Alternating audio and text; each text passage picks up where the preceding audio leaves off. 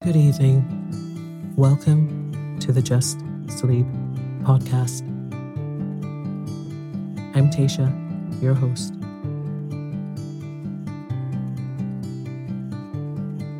Every week, I will read you an old story to help you relax, put the stressful day behind you, and drift off to sleep.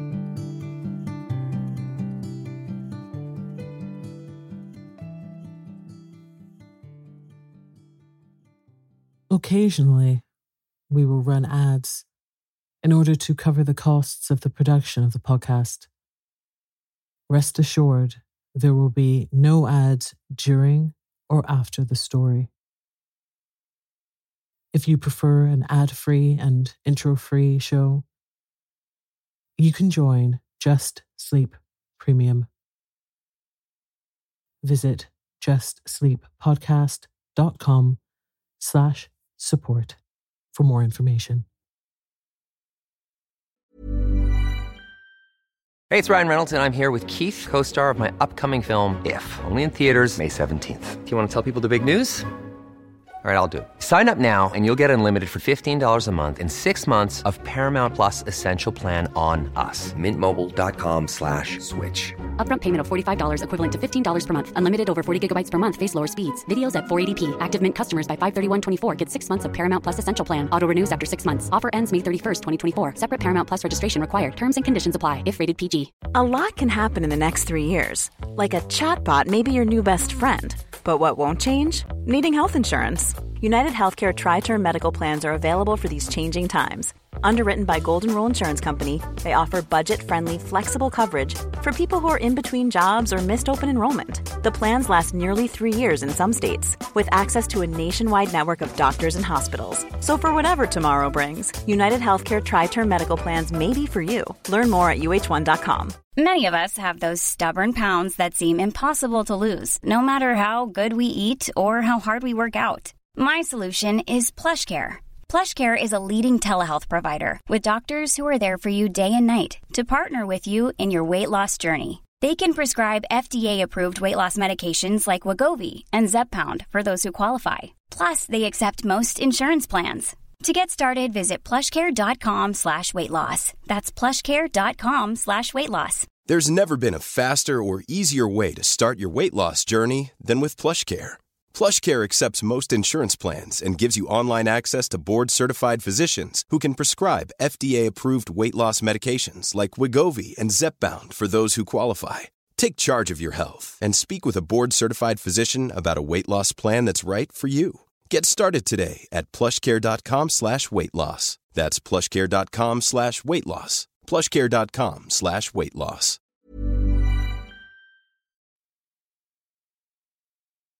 Tonight, I will be reading from Grimm's Fairy Tales Tom Thumb.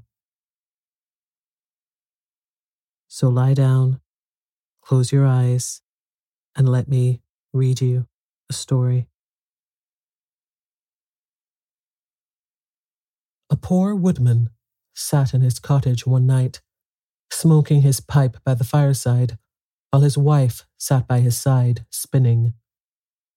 How lonely it is, wife, said he, as he puffed out a long curl of smoke, for you and me to sit here by ourselves, without any children to play about and amuse us, while other people seem so happy and merry with their children.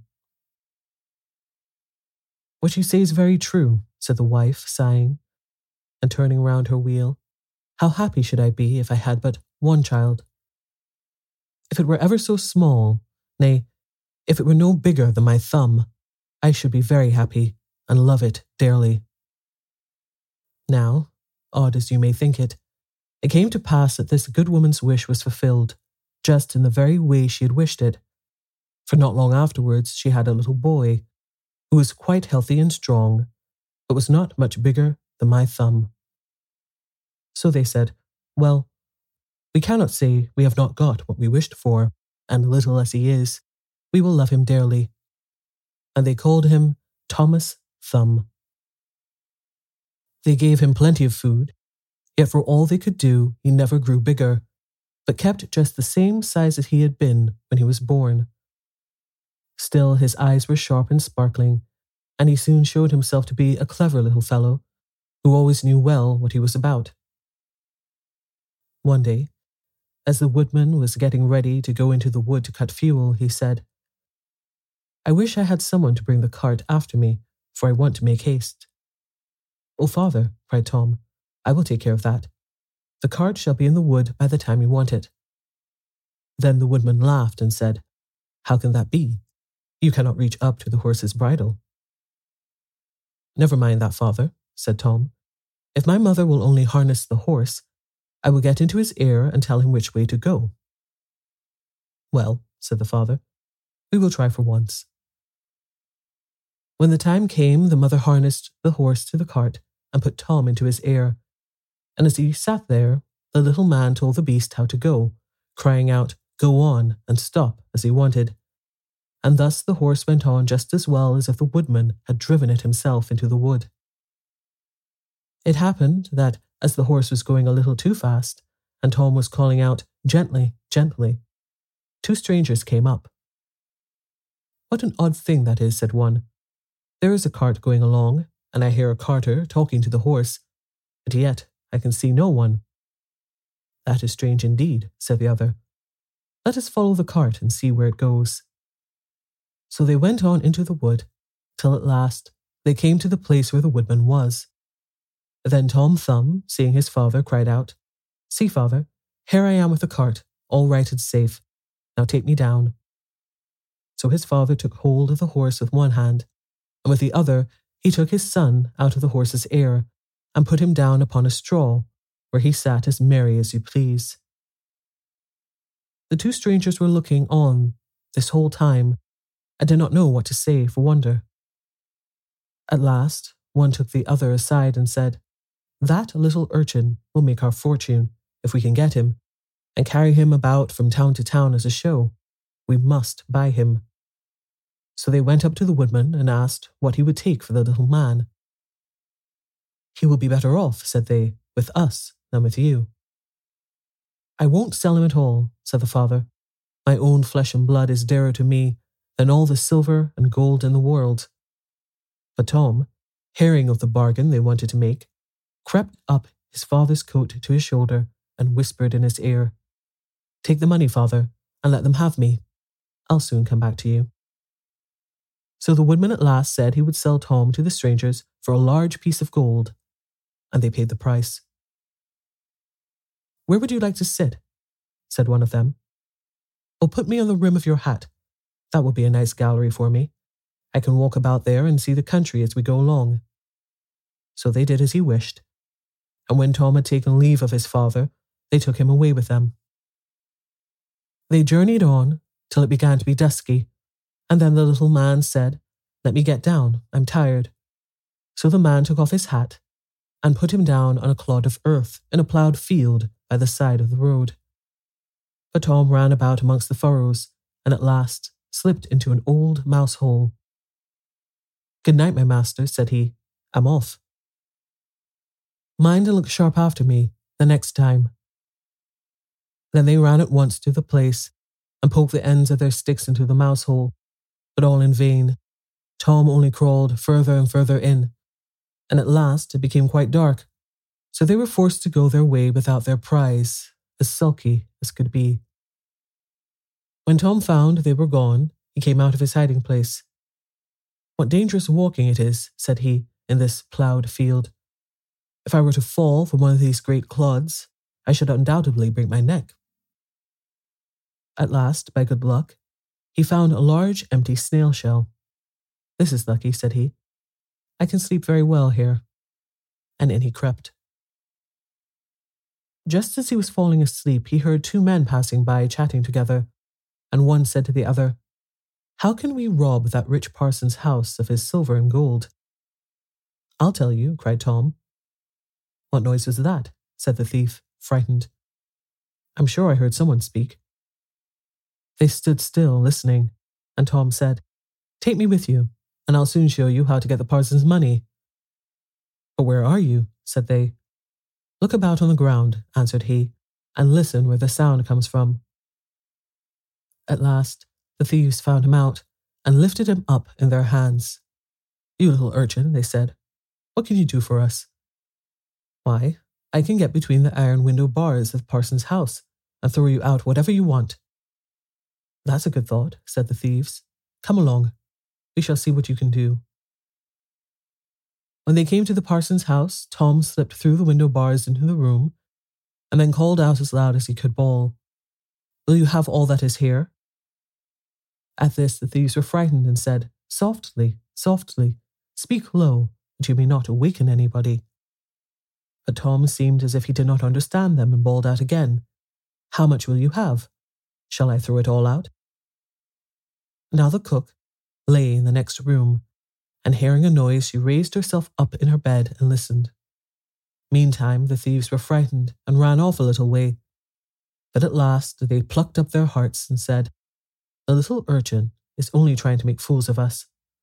So they came back and whispered softly to him, saying, Now let us have no more of your roguish jokes, but throw us out some of the money.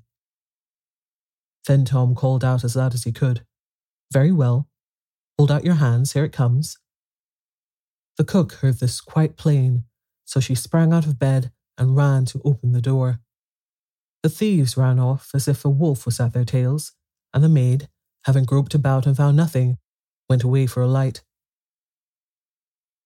By the time she came back, Tom had slipped off into the barn, and when she had looked about and searched every hole and corner and found nobody, she went to bed, thinking she must have been dreaming with her eyes open. The little man crawled about in the hayloft, and at last found a snug place to finish his night's rest in. So he laid himself down, meaning to sleep till daylight, and then find his way home to his father and mother. But alas, how woefully he was undone. What crosses and sorrows happen to us all in this world. The cook got up early, before daybreak, to feed the cows, and going straight to the hayloft, carried away a large bundle of hay, with a little man in the middle of it, fast asleep. He still, however, slept on, and did not awake till he found himself in the mouth of the cow. For the cook had put the hay into the cow's rick, and the cow had taken Tom up in a mouthful of it. Good lackaday, said he, how came I to tumble into the mill? But he soon found out where he really was, and was forced to have all his wits about him, that they might not get between the cow's teeth and so be crushed to death. At last, down he went into her stomach. It is rather dark, said he. They forgot to build windows in this room to let the sun in. A candle would be no bad thing. Though he made the best of his bad luck, he did not like his quarters at all, and the worst of it was that more and more hay was always coming down, and the space left for him became smaller and smaller. At last he cried out as loud as he could, Don't bring me any more hay. Don't bring me any more hay. The maid happened to be just then milking the cow, and hearing someone speak, but seeing nobody, and yet being quite sure it was the same voice that she had heard in the night, she was so frightened that she fell off her stool and overset the milk pail. As soon as she could pick herself up out of the dirt, she ran off as fast as she could to her master, the parson, and said, Sir, sir, the cow is talking. But the parson said, Woman, thou art surely mad. However, he went with her into the cowhouse to try and see what was the matter. Scarcely had they set foot on the threshold when Tom called out, Don't bring me any more hay. Then the parson himself was frightened, and thinking the cow was surely bewitched, told his man to kill her on the spot. So the cow was killed and cut up, and the stomach, in which Tom lay, was thrown out upon a dunghill. Tom soon set himself to work to get out, which was not a very easy task, but at last, just as he had made room to get his head out, fresh ill luck befell him. A hungry wolf sprang out and swallowed up the whole stomach with Tom in it at one gulp and ran away. Tom, however, was still not disheartened, and thinking the wolf would not dislike having some chat with him as he was going along, he called out, my good friend, I can show you a famous treat. Where's that? said the wolf. In such and such a house, said Tom, describing his own father's house. You can crawl through the drain into the kitchen and then into the pantry, and there you will find cakes, ham, beef, cold chicken, roast pig, apple dumplings, and everything that your heart can wish. The wolf did not want to be asked twice, so that very night he went to the house and crawled through the drain into the kitchen and then into the pantry and ate and drank there to his heart's content. As soon as he had had enough, he wanted to get away, but he had eaten so much that he could not go out by the same way he had come in. This was just what Tom had reckoned upon, and now he began to set up a great shout, making all the noise he could. Will you be easy? said the wolf. You'll awaken everybody in the house if you make such a clatter.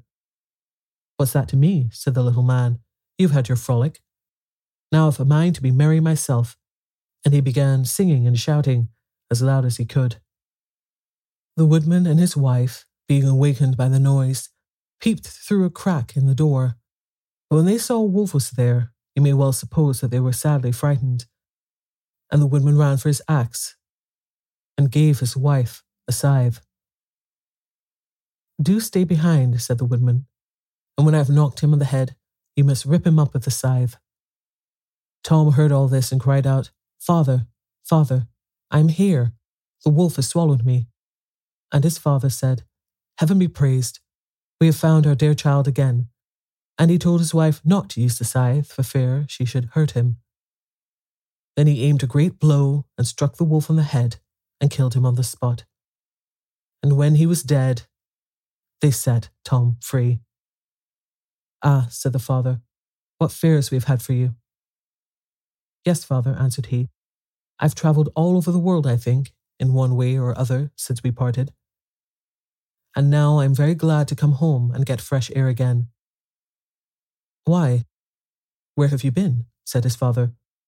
I've been in a mouse hole, and in a snail shell, and down a cow's throat, and in the wolf's belly, and yet here I am again, safe and sound. Well, said they, you are come back, and we will not sell you again for all the riches in the world. Then they hugged and kissed their dear little son, and gave him plenty to eat and drink, for he was very hungry. And then they fetched new clothes for him, for his old ones had been quite spoiled on his journey. So Master Thumb stayed at home with his father and mother in peace, for though he had been so great a traveller, and had done and seen so many fine things, and was fond enough of telling the whole story, he always agreed that after all, there's no place like home.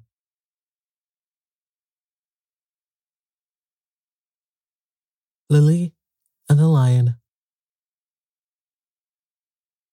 A merchant who had three daughters was once setting out upon a journey, but before he went, he asked each daughter what gift he should bring back for her. The eldest wished for pearls, the second for jewels, and the third, who was called Lily, said, Dear father, bring me a rose. Now it was no easy task to find a rose, for it was the middle of winter. Yet, as she was his prettiest daughter and was very fond of flowers, her father said that he would try what he could do.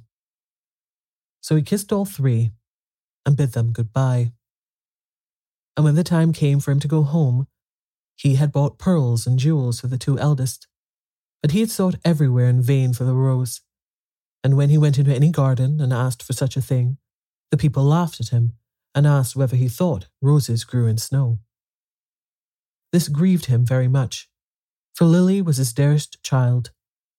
And as he was journeying home, thinking what he should bring her, he came to a fine castle, and around the castle was a garden in one half of which it seemed to be summer time, and in the other half, winter.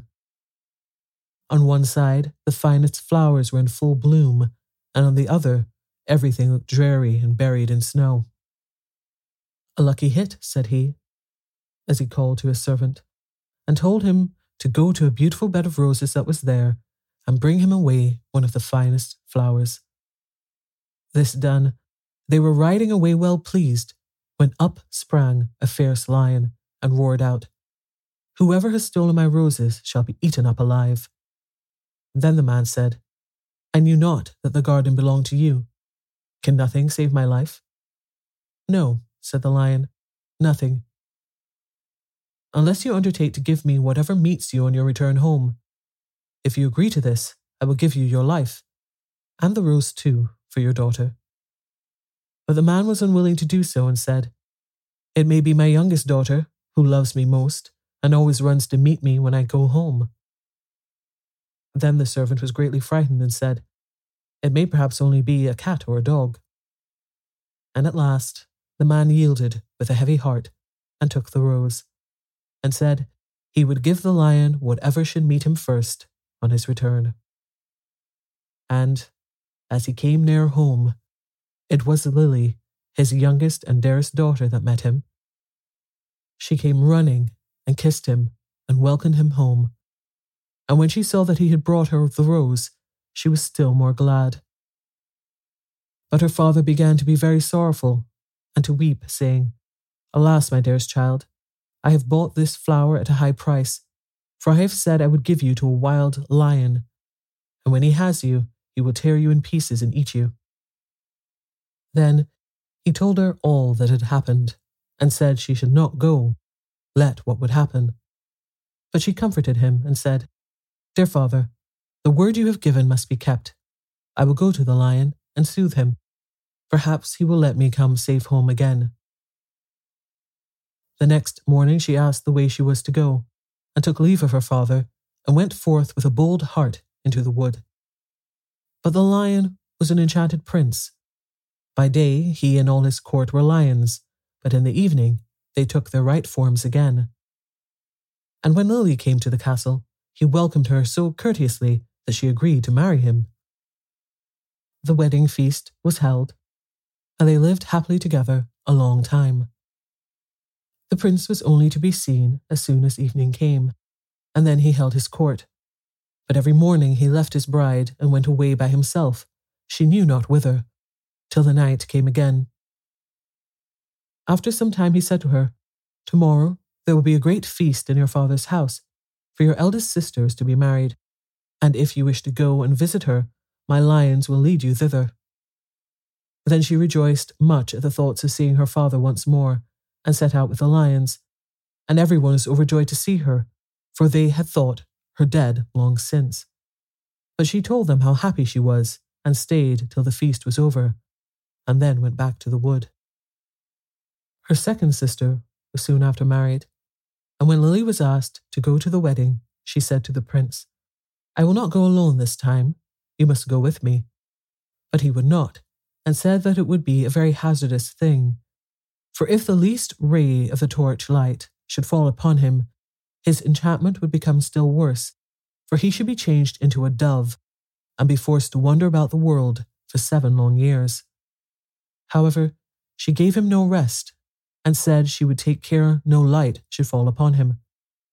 So at last they set out together and took with them their little child and she chose a large hall with thick walls for him to sit in while the wedding torches were lighted. But unluckily, no one saw that there was a crack in the door. Then the wedding was held with great pomp, but as the train came from the church and passed with the torches before the hall, a very small ray of light fell upon the prince. In a moment he disappeared, and when his wife came in and looked for him, she found only a white dove, and it said to her, Seven years must I fly up and down over the face of the earth. But every now and then I will let fall a white feather that will show you the way I am going. Follow it, and at last you may overtake and set me free. This said, he flew out at the door, and poor Lily followed, and every now and then a white feather fell and showed her the way she was to journey. Thus she went roving on through the wide world and looked neither to the right hand nor to the left, nor took any rest for seven years. Then she began to be glad and thought to herself that the time was fast coming when all her troubles should end. Yet repose was still far off. For one day, as she was travelling on, she missed the white feather, and when she looked up her eyes, she could nowhere see the dove. Now, thought she to herself, no aid of man can be of use to me. So she went to the sun and said, Thou shinest everywhere, on the hill's top and the valley's depth. Hast thou anywhere seen my white dove? No, said the sun, I have not seen it. But I will give thee a box. Open it when thy hour of need comes. So she thanked the sun and went on her way till eventide. And when the moon rose, she cried unto it and said, Thou shinest through the night over field and grove. Hast thou nowhere seen my white dove? No, said the moon, I cannot help thee, but I will give thee an egg. Break it when need comes. Then she thanked the moon and went on till the night wind blew, and she raised up her voice to it and said, Thou blowest through every tree and under every leaf. Hast thou not seen my white dove? No, said the night wind, but I will ask three other winds, perhaps they have seen it.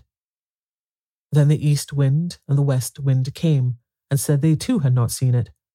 But the south wind said, I have seen the white dove. He has fled to the Red Sea, and is changed once more into a lion, for the seven years are passed away. And there he is fighting with a dragon, and the dragon is an enchanted princess who seeks to separate him from you. Then the night wind said, I will give thee counsel. Go to the Red Sea. On the right shore stand many rods, count them.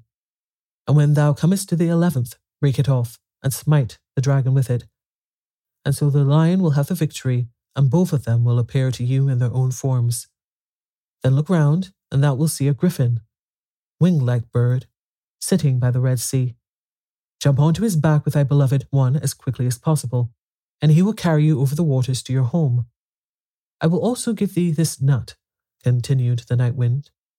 When you are halfway over, throw it down, and out of the waters will immediately spring up a high nut tree on which the griffin will be able to rest. Otherwise, he will not have the strength to bear you the whole way. If therefore thou dost forget to throw down the nut, he will let you both fall into the sea. So our poor wanderer went forth and found all as the night wind had said, and she plucked the eleventh rod and smote the dragon, and the lion forthwith became a prince, and the dragon a princess again. But no sooner was the princess released from the spell than she seized the prince by the arm and sprang onto the griffin's back and went off, carrying the prince away with her. Thus, the unhappy traveller was again forsaken and forlorn. But she took heart and said, As far as the wind blows, and so long as the cock crows, I will journey on, till I find him once again. So she went on for a long, long way, till at length she came to the castle whither the princess had carried the prince. And there was a feast got ready, and she heard that the wedding was about to be held. Heaven, aid me now, said she. And she took the box that the sun had given her, and found that within it lay a dress as dazzling as the sun itself. So she put it on and went into the palace and all the people gazed upon her, and the dress pleased the bride so much that she asked whether it was to be sold. Not for gold and silver, said she, but for flesh and blood. The princess asked what she meant, and she said, Let me speak with the bridegroom this night in his chamber, and I will give thee the dress. At last, the princess agreed, but she told her chamberlain to give the prince a sleeping draught that he might not hear or see her. When evening came and the prince had fallen asleep, she was led into his chamber, and she sat herself down at his feet and said, I have followed thee seven years. I have been to the sun, the moon, and the night wind to seek thee, and at last I have helped thee to overcome the dragon. Wilt thou then forget me quite? But the prince all the time slept so soundly that her voice only passed over him and seemed like the whistling of the wind among the fir trees. Then poor Lily was led away and forced to give up the golden dress. And when she saw that there was no help for her, she went out into the meadow and sat herself down and wept. But as she sat, she bethought herself of the egg that the moon had given her. And when she broke it, there ran out a hen and twelve chicks of pure gold that played about and then nestled under the old one's wings, so as to form the most beautiful sight in the world and she rose up and drove them before her, till the bride saw them from her window, and was so pleased that she came forth and asked if she would sell the brood. not for gold or silver, but for flesh and blood. Let me again this evening speak with the bridegroom in his chamber, and I will give thee the whole brood. Then the princess thought to betray her as before, and agreed to what she asked. But when the prince went to his chamber, he asked the chamberlain why the wind had whistled so in the night. And the chamberlain told him all how he had been given a sleeping draught, and how a poor maiden had come and spoken to him in his chamber, and was to come again that night. Then the prince took care to throw away the sleeping draught. And when Lily came and began again to tell him what woes had befallen her, and how faithful and true to him she had been, he knew his beloved wife's voice, and sprang up and said, You have awakened me as from a dream, for the strange princess had thrown a spell around me, so that I had altogether forgotten you. But heaven hath sent you to me in a lucky hour. And they stole away out of the palace by night unawares, and seated themselves on the griffin, who flew back with them over the Red Sea.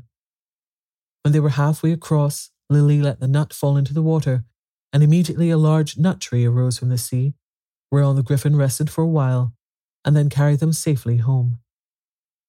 There they found their child, now grown up to be comely and fair, and after all their troubles, they lived happily together to the end of their days. Good night.